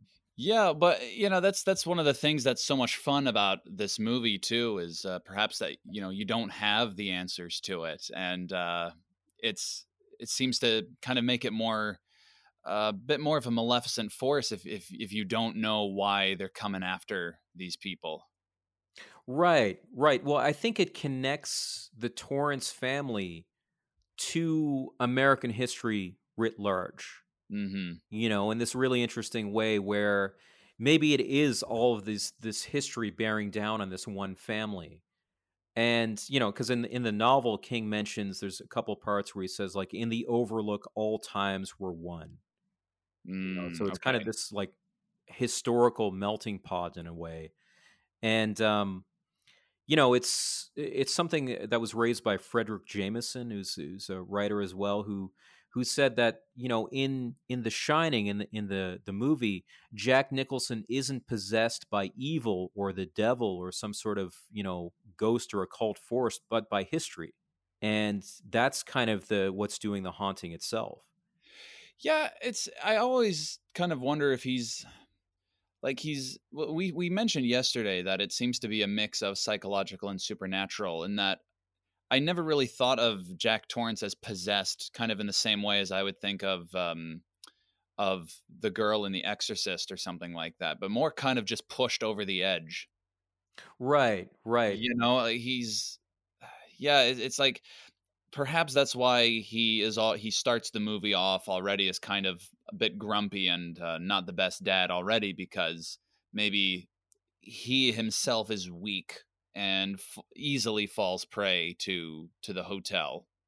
And right. it's not like they're taking possession of him like an exorcist isn't going to help jack torrance at any time. Right right i think there is that nuance there of the fact that he's psychologically prepped yes. or you know whatever to whatever degree he's going to be possessed he kind of wants to be possessed. Yeah he does he never really seems to mind yeah right you know there's never any, any moment when when you think uh, like he's calling out for help inside or something like that yeah even room 237 when he you know kisses that that woman who turns out to be that old woman who's rotting like he's obviously freaked out and scared but he never Yeah. tells wendy or or danny about it like he denies that that happened Right, right, right. And he's uh, very, very enticed before before it's clear that she's a, a really creepy old lady. Right, right. You know, I think it's important that, you know, it's the Torrances in like the late 70s or 1980 when this happens. The Torrances' journey to the Overlook is really motivated by, you know, this idea of upward mobility. Uh, it's it's motivated by economics. I think they're they're motivated by, especially for Jack, the idea of maybe reinventing himself and they they share that with a lot of people like uh, especially a lot a lot of the laborers in the past. But i think there's kind of this idea where maybe at the beginning they almost m- might want to think of themselves as the equals of kind of the the jet setters the you know all the best people uh, that Stuart Ullman references the the former kind of occupants of the hotel that were really elite when in fact I think they have a lot more in common with, say, the people who built the Timberline Lodge, those unemployed laborers. Because as far as I know, Wendy doesn't have a job. Jack has been fired from his teaching job. It's Yeah. not spelled out too much in the movie, but it's in the book. And so yeah, and like, it's also um, they, they, they don't mention this, but uh, that shirt that he's wearing uh, in that scene you alluded to when when uh, she's giving him breakfast and it pulls away from the mirror. Um, apparently, that shirt that he's wearing is from the school he used to teach at. ah, So right. kind of hint at it, but it's not really a big part of the of the story. Right, right. Yeah, I, I think a key thing that separates the Torrances from, say, the Donner Party or all these people who were led on these journeys for economic reasons to kind of, you know, advance their their social position in life is the fact that, you know, the Torrances have everything they need and more. They're they're protected, supremely protected from the natural elements. You know, there we see that fireplace; it looks incredibly warm. in oh, the, Oh yeah, Colorado yeah. Lounge. And they've got all the food they'll ever need for the entire stay that they're there. Well, Dick Hallorann makes a note of saying like, you know, 50 rib roasts and, Yeah. and like going through the list of all the food. He said you could eat here for a year and not have the same menu twice. Yeah, multiple multiple turkeys and stuff like that. And they also have more space than they could ever use. Like they have an abundance of material uh, goods.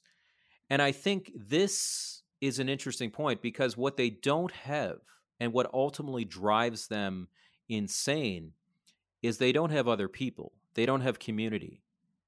And I, it's precisely because of the, you know, appurtenances of capital, capitalist abundance, you know, and technology and whatnot, that, you know, Ullman and the hotel management is able to hire this minimal team of three people to maintain the hotel in the winter. It's but because they have, you know, radio technology, they have the boiler system, they have the this walk-in fridge where they can preserve the food. They have all this technology that allows them to survive, which sets up the conditions by which they ultimately suc- succumb in a different way, which is it sets up these conditions of extreme isolation, alienation, depression, insomnia, and ultimately insanity. Yeah, and it's it's kind of something worth to to mention that besides the car trip at the very beginning, I can't really think of a time when you see the three of them all together at the same time. Like you might see combinations of them, like you'll see Danny and Jack together and you'll see Jack and Wendy together and Wendy and Danny, but you won't really see the three of them together as a family, you know, spending any time together, whether even if they're just, you know, having dinner or something. Well, they yeah, they fairly quickly become sort of alienated from each other. Yeah, too. right, right. So I mean, with with a lack of people, they're not even together as the group that they came in. Right, right. And it's it's I think a pretty powerful irony that the very things that would have saved say the Donner party in the past, you know, material well-being like a warm house to stay in Mm, is exactly what causes the Torrance's downfall. yeah, And I, I think, you know, by invoking all of this history, I think The Shining is is a movie which is trying to kind of, on some level, dramatize the myth of social mobility in America. You know, they're like, okay, listen, the Donner Party tried and failed. These laborers tried and failed. All these other people in the past met pretty, you know, gruesome ends. And here's another example of a family who thinks they're going to, you know, rise their station in life and make it, and they don't. Once again, the cycle repeats. To go back to Freud and the uncanny, it repeats, and they fail as well. They succumb. right. Even though they've got all the things that uh, that perhaps those people going out west could have used most. Right, right. And I think, especially when you look at Jack Torrance, while they're, you know, he's probably led to the overlook overlook by the prospect of like a better life, of writing that novel and and furthering his career. I think what really, you know, kind of uh, makes him stay at the the overlook and really kind of develop a deep attachment to it is this longing for a sense of belonging you know a desire uh, for community. And it, it's kind of in contrast to that that that danny and, and dick hallorann kind of developed this telepathic fellowship as well. Um, i think this this desire for community when you know there are such deep forces of alienation going on i mean wendy doesn't seem to have any friends jack certainly doesn't really seem to have any friends danny doesn't Yeah, they seem to be perfectly fine with going to stay at this place in isolation for for several months. Well, they don't really have any social connections they have to like deal with, right? They just go. Yeah, I guess. Yeah, but uh, it does does seem as something that's kind of uh, it's kind of odd. I mean, maybe there were you know economic uh, economic factors going in, but yeah, it, it's odd. Like, I mean, they're going to be spending months. I mean, some of the coldest months of the year just away from their friends, um, and typically. I mean, if it is the winter, that's also Christmas and things like that, which is typically, you know, you're going to be having parties and gatherings and things like that. But here they are, they're just going to go sequester themselves in isolation. Right, and they do kind of celebrate New Year's with ghosts, basically. I mean, those are the that's the the time and the, the only time in the movie when you see them with you know any amount of people. Yeah. Um, it's it's interesting. Uh, Fredric Jameson has written more about this, kind of arguing that you know there's a reason why Kubrick focused on the 1920s in particular. You know, with that party scene, with the photo at the end, you know, 1921, where you see Jack in that photo. And because in the novel, it, it actually takes place in the, the 40s and kind of the post war era after World War II. Mm. And Kubrick changed it to the 1920s. And Jameson argues uh, the reason why Kubrick chose the 20s is because, quote, the 20s were the last moment in which a genuine American leisure class led an aggressive and ostentatious public existence, in which an American ruling class projected a class conscious and unapologetic image of itself and enjoyed its privileges without guilt. Right, much like the Great Gatsby. Yes. Yes. Yeah. And I think the reading into that more and what Jameson argues is the really disturbing thing about The Shining is that it exposes that, you know, a lot of the class fantasies of contemporary American society, at least in the 70s and 80s, was about this ideal what he says quote is the ideological project to return to the hard certainties of a more visible and rigid class structure and the reason why jack torrance is so willing to prostrate himself to this hotel and and you know its masters is is because at least it offers him a place he Hmm. might become like delbert grady nothing but a butler but at least by being this butler by kind of taking this journey back into the 20s and its class structure, he has a place. And it's disturbing to think that for him, that's more important than anything friends, family, even ultimately his novel. Because, you know, if you think about Jack's predicament in that particular point in time, in that consumerist society of the 70s and into the 80s, he is fully responsible for his predicament as the head of the household you know, in this highly individualized society at the time, all of the, you know, responsibility for his success or his failure rests on his shoulders and to some degree, you know, Wendy's. But he, as a kind of, you know, full blooded male of his time, is going to accept the full responsibility of that.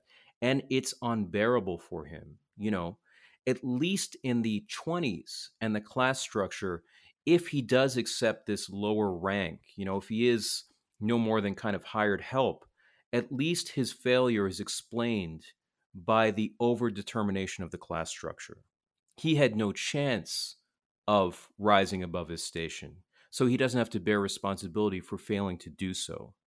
And so I think the novel, in a way, becomes a pretense for that journey back into this kind of class structure of the 1920s and for really uh, kind of being able to free himself from the miserable, alienating, depressing responsibility of having to fail and bear the full responsibility for that failure.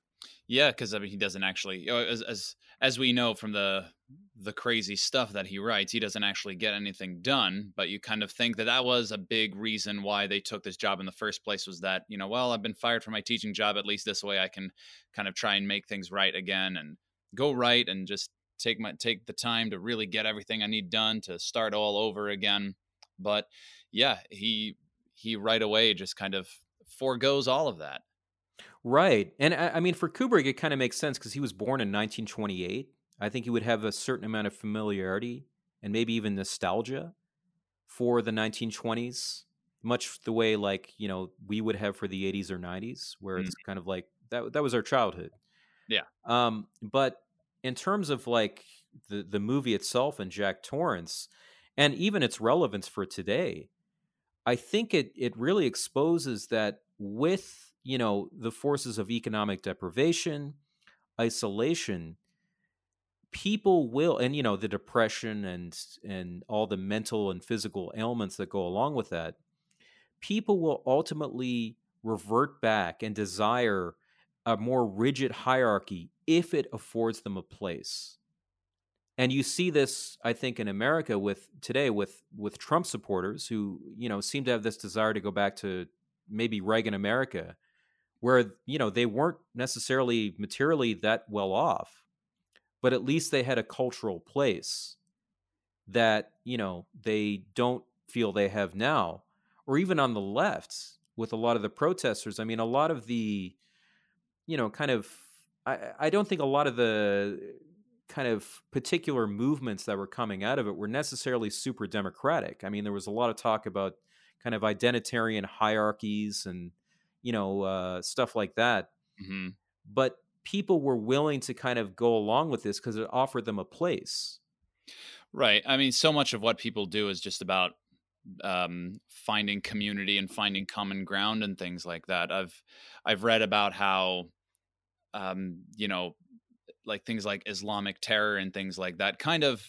the the religion aspect of it is just something that everyone can really relate to, rather than the actual sort of uh, zealous, fervent zealousism of of the actual religion. And it's all just part of community and belonging. Right, right. And for the West, I think this, you know, this lockdown moment we're in with COVID, I think it's it's a very scary phenomena where you have a lot of people at home suffering isolation and and you know depression and whatnot who are uniquely vulnerable to these sorts of ideologies. Yeah, certainly, and especially now, it's kind of the same time period as uh, as The Shining too. I mean, the winter, so to speak. They Yeah. don't really they don't really ever say what specific month or anything it is, but they're, they're the Overlook is closing for the winter, Right, right. and I guess this is also a time when. Uh, it's cold out. It gets dark early, and it's it's a bit easier to kind of fall prey to certain aspects of depression and loneliness. Yeah, it is. And I think that's another just another reason why The Shining is still relevant today. Um, uh, you know, on the topic of of that photo at the end, we kind of referenced it a few times. Um, what's your take on that? It's always been a, a point of contention amongst fans, and you know, a lot of critics took issue with it.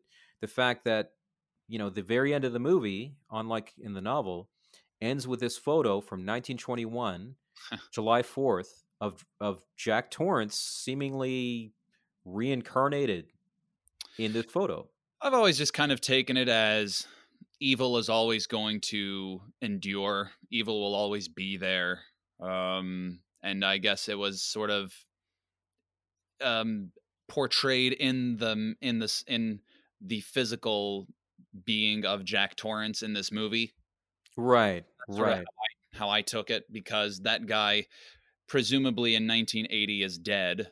But you know, we we just saw Jack Torrance in the movie, and now Jack Torrance is dead because he froze to death. But that doesn't mean that he or evil is gone, so to speak. So it's always it's always going to be there. I think that's how I've always taken that photo.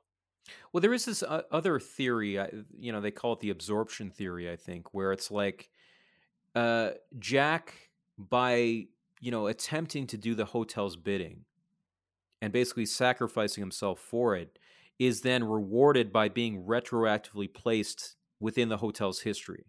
Mm, right. So he kind of maybe becomes a bit. Uh, he becomes one of the the hotel's spirits, maybe. Right, and that way, like that's the same thing, arguably, that happened with Delbert Grady. That's why there's he's different from Charles Grady. Mm, By doing the hotel's bidding, he becomes this new figure who's part of the hotel's past yeah. and gets to live out his days as this butler named Delbert Grady, who gets to you know take part as a butler, as a servant of all these 1920s elites. But at least it gives him his rewards in his mind. Well, and I know we've been talking about The Shining with with no real reference to Doctor Sleep, um, but but that would explain why why uh, it's not Jack Nicholson, but that would explain why Jack Torrance does appear as one of the overlooked specters in Doctor Sleep. So I could maybe get on board with that as well.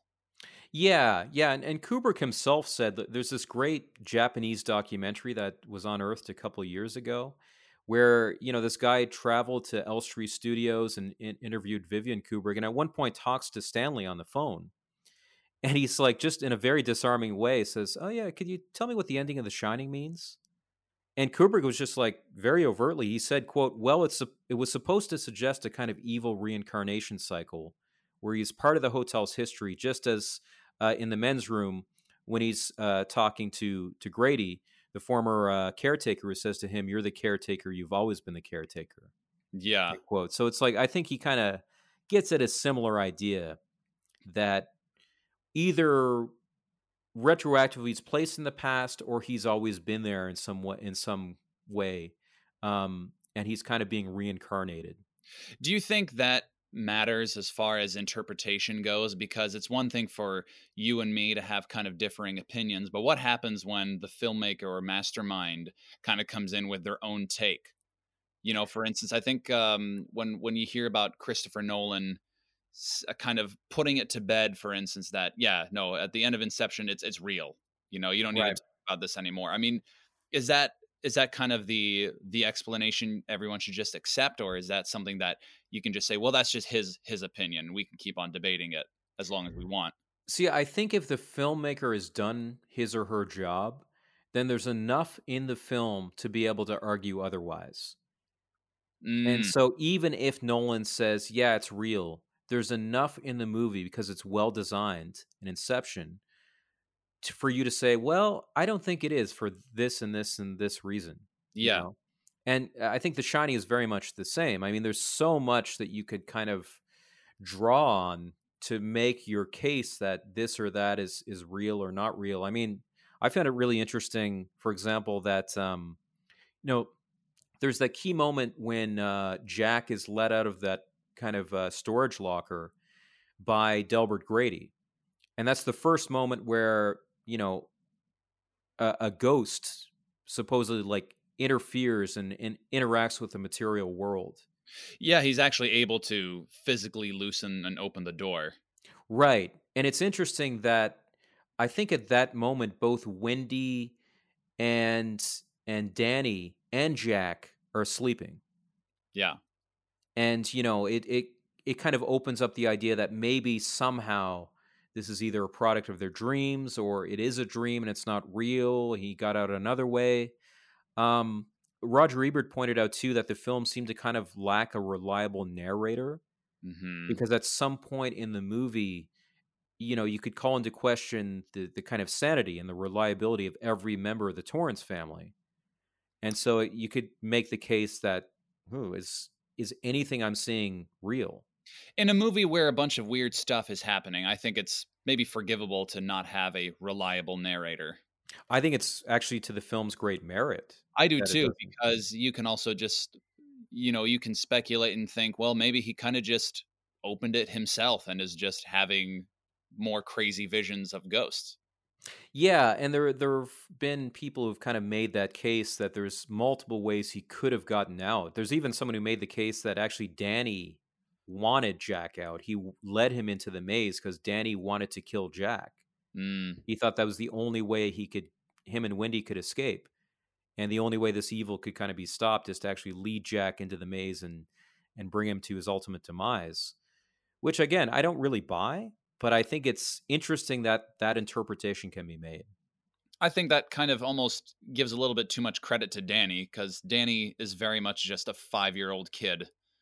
Right, right, and doesn't really seem to have much of a say in matters. Uh, doesn't really seem to have much of a determination, or you know, what like doesn't really seem to really spearhead any decision or anything like that. It's it's all it's either Jack or Wendy you know he's kind of just as a little kid like just go, going along with whatever happens well and also i think it would be easy to give too much credit to this you know the shine this ability and you know use it to explain this or that and that danny is really kind of pulling the strings behind the scenes but i mean eh, the shining is clearly shown to be a limited ability i mean dick hallorann goes to his ultimate demise because he can't see and foretell that Jack Torrance is going to kill him as soon as right. he gets in. So it's it's like there is a clear limit to this ability, and you know Danny might have the shine more than Hallorann, for example, but it is it's not just this godlike ability to do whatever you want. Sure, sure. It's not gonna it's it's not gonna make you invincible. Right, right. Yeah, well, this has been an incredible discussion, Mike. Uh, I just feel Yeah. like there's so many layers we've kind of peeled back and hopefully gotten to some sort of uh, interesting point um, with with this discussion. It's definitely the longest and most in depth discussion we've had of any film uh, so far. Yeah, and I, I think there's nothing nothing new about having a lot to say about a Kubrick film. Um, that's what's a lot of fun about watching Kubrick is there's so much that you can uh, so much that you can really peel back and discuss, and uh, it's one of the things that makes Kubrick such a great filmmaker. Yeah, that even just one film can, you know, lead to so much discussion and and analysis and um, Yeah. I really don't feel like I've I've ruined the film either, which is not, you know, there's definitely some films where if you look behind the curtain enough, it really ruins the effect the film had initially. Yeah, yeah, and I I think I, I think as well that these movies are much more fun when you don't and when you don't consider their sequels too. Like I I don't really put much stock in 2010, the year we make Contact, either, Right, right. because I I still watch 2001, and if you kind of if you look at the way they explain the end events of that movie, you just think, well, that's much less satisfying than perhaps talking about it with someone else. And so I think a lot of times it's just best to sort of talk about these movies in a vacuum. Yes, yes, and I think you know there's always going to be different versions made of things or references. Uh, you know, Kubrick didn't have control over that necessarily. Uh, though I think you know when when Stephen King made his 1997 version, I think Kubrick made him pay like 1.5 million for the rights.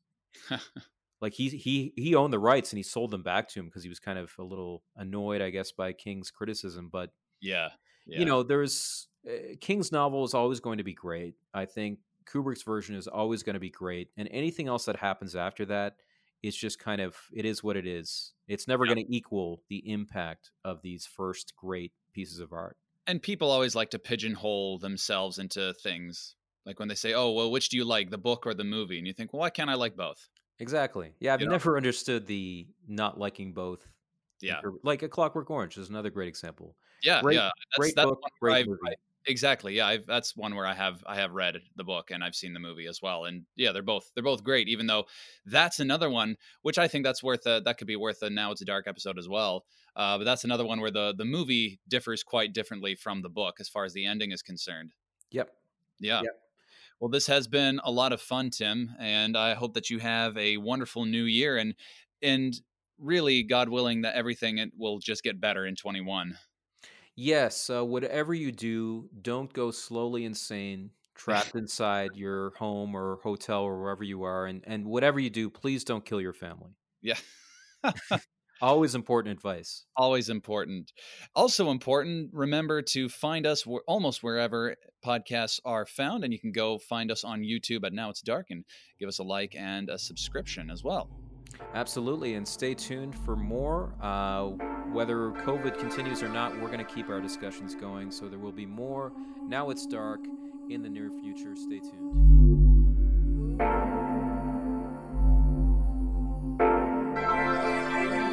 In a weird way, it's like that might be the ultimate sort of commentary of the film. It's like this desire for meaning, which, you know, 2001, you literally get like a blank slate.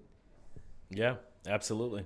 I mean, I think I think you guys are gonna go deep on this movie, right? But you know, nobody's ever scratched the surface. And Kubrick's dead, so we we're not getting any more out of him about it. You know what I mean? It's, it's funny, yeah. I don't know, but makes just just even this small discussion we're having. I want to watch it again because that's the thing about it. You can watch it once a year, right? And it doesn't get old.